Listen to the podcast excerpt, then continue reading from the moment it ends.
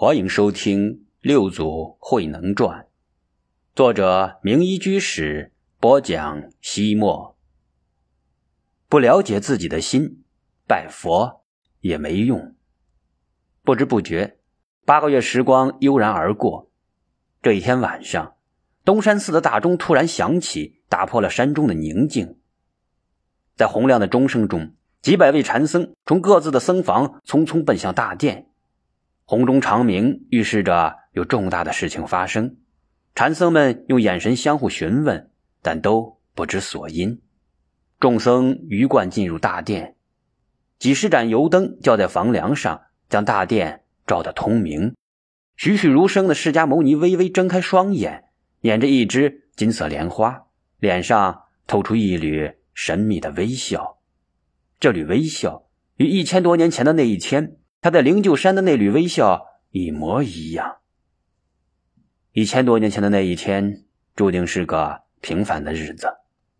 当第一缕阳光撕裂夜幕，当第一声鸟啼划破清晨的寂静，王舍城立刻喧闹起来，因为伟大的觉者释迦牟尼要在城郊的灵鹫山上宣说神奇的佛法。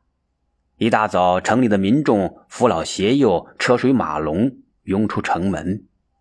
根据古老的传说，灵鹫山绝顶是神仙居住的地方，常年云雾缭绕，神秘莫测。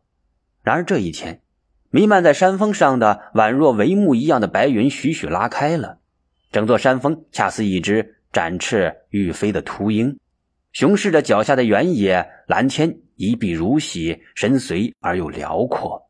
朝阳放射着金色光芒，照射在山涧里。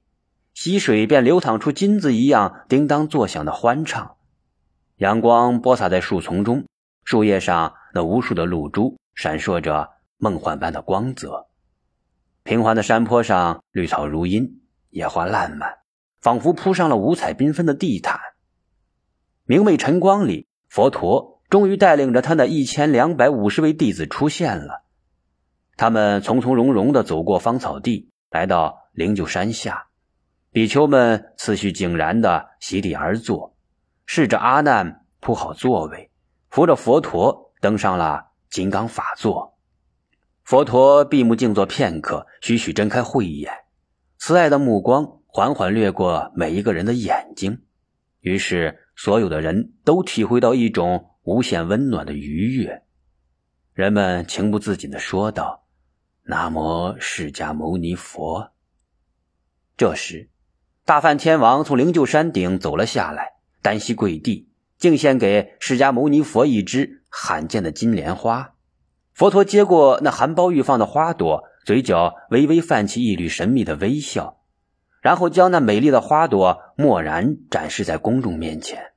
看到佛陀以花示众，下面静坐着的上千比丘、数万大众，虽然都感受到一种美妙绝伦的氛围，但。宛若雾里看花，水中望月，朦朦胧胧，飘飘渺渺，美则美矣，妙则妙哉。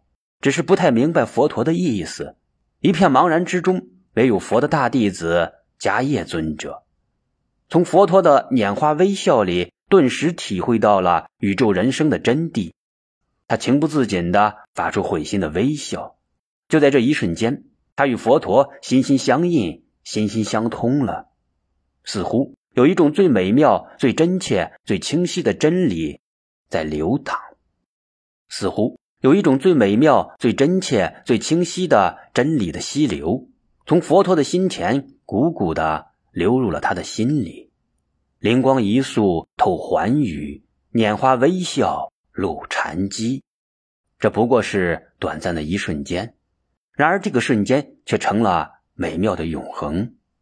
释迦牟尼佛用拇指与食指捻着花茎，其余三个指头微微翘起，他的手又宛若一朵含苞欲放、美丽纯洁的花蕾。佛陀以这种高雅的姿势展示着那朵金莲花，然后说道：“我有正言法藏，涅盘妙心，实相无相，微妙法门，不立文字，教外别传。”付诸摩诃迦叶。每个人都转过头望着迦叶尊者，只见他的目光一直注视着佛陀手里的莲花，脸上洋溢着梦幻一般会心的微笑，花儿一样清新，一样自然，一样馨香，一样妙不可言的微笑。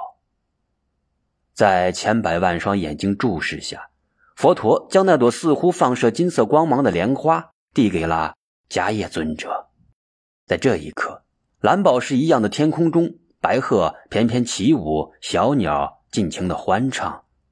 辽阔的原野上，一株株芳草留意清香，一朵朵花蕾次第绽放。释迦牟尼佛将身上那件金缕袈裟解了下来，给迦叶尊者披上。这件金缕袈裟是佛陀的姨母哺育他长大的摩诃摩舍波提王妃亲手编制的，是法王的象征。佛陀对迦叶尊者谆谆嘱咐道：“我把禅的秘密玄旨传给了你，你要好好的护持，今后将它传授给阿难，并一代又一代的传下去。”千万别使它断绝了。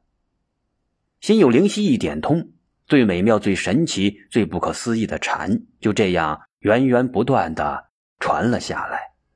如今佛祖微笑如故，只是大殿内一排排次序井然、鸦雀无声站着的是他的后辈弟子。伴随着悠扬的大庆声，炉香赞清雅的梵唱在大殿中回荡。炉香乍热，法界蒙熏，诸佛海会悉遥闻，随处皆祥云。诚意方引诸佛现全身。南无香云盖菩萨摩诃萨，南无香云盖菩萨摩诃萨，南无香云盖菩萨摩诃萨。五祖弘忍大师。身披达摩祖师传承下的那袭木棉袈裟，端坐佛坛，闭目冥思。此时饭场已停，庆声已歇，大师仍在默坐。不知过了多久，只见他双目猛睁，深邃的目光徐徐扫过全场，使每一个僧人的注意力都集中到了他的眼睛上。大师从容不迫的声音，不疾不徐地送到大殿每一个角落。你们大家听着，世间的俗人都把肉体的享乐看得很重，不肯修正佛法这种宇宙间最珍贵的真理，只求满足欲望。你们这些出家弟子中，有些人看起来是在坐禅念经，却并没有一心向道；有人整日在寻求福田。而没有考虑怎样脱离生死轮回的苦海。如此这般迷失自性，世间之福又如何能将你们从人生的苦海里解救出来呢？见众僧茫然无语，反复开示道：“你们应该知道，假如迷失本来就有的佛性，即使修了福德，又怎么样？”能帮助你们脱离生死轮回吗？你们大家既然出家为僧，就应该加倍努力，把人人具有的决心、佛性显发出来，心开得悟，成就佛道。神秀、法如、玄泽等对师傅的开示心有所感，皆微微颔首。弘忍大师歇歇气，继续说道。你们各自回去，潜心修学，然后凭借才智，用自己本来具有的般若佛性，各做一首偈子给我看。若是谁能悟到佛法的要义，我就把禅宗代代相传的衣钵传给他，立他为本宗的第六代祖师。你们切记，所作偈子要从自性中流出。费心思量是不中用的，因为真正认识到佛性的人，言谈之间就能显示出来。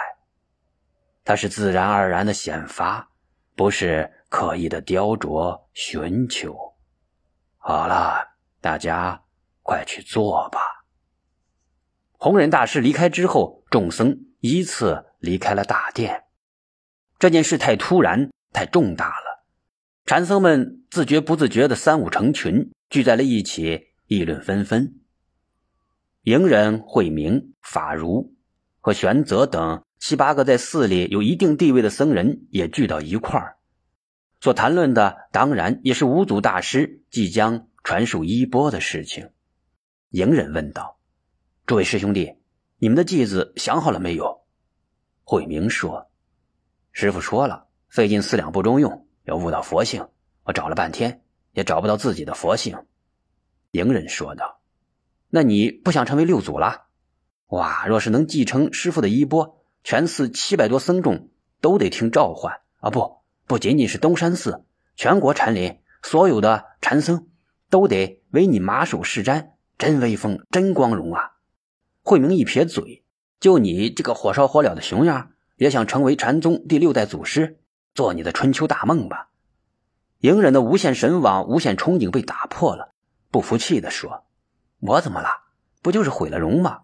二祖慧可还只有一条胳膊呢。”法如说道：“对，人有南北之分，佛性却无差别。人有自性，与相貌无关。就是。”隐忍来了劲，不过他忽然想到法如的话，是在重复慧能刚来到东山寺所说的话。于是他被伤疤扭曲的脸上呈现出了一种怪诞的神色。